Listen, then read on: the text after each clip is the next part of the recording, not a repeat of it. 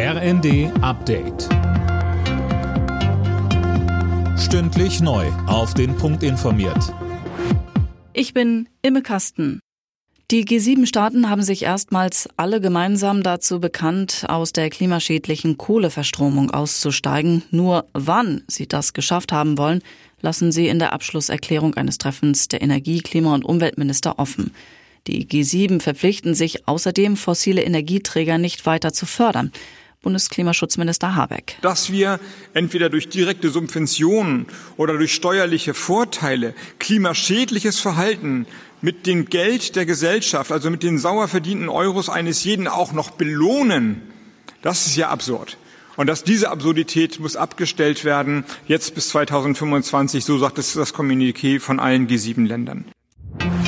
Bundesentwicklungsministerin Schulze hat bei einem Besuch in der Ukraine Hilfe beim Wiederaufbau zugesagt. Man dürfe nicht warten, bis der Krieg zu Ende ist, sondern müsse jetzt anfangen zu helfen und aufzubauen. Die Entwicklungsministerin hat sich im Kiewer Vorort Borodjanka ein Bild von der Zerstörung gemacht.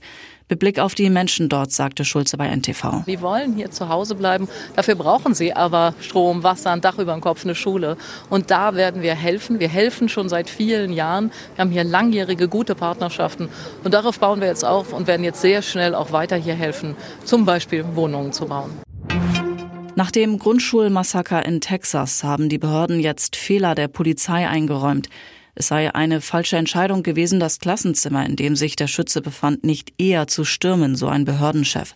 Mehr als eine Stunde hatten die Einsatzkräfte auf Verstärkung gewartet.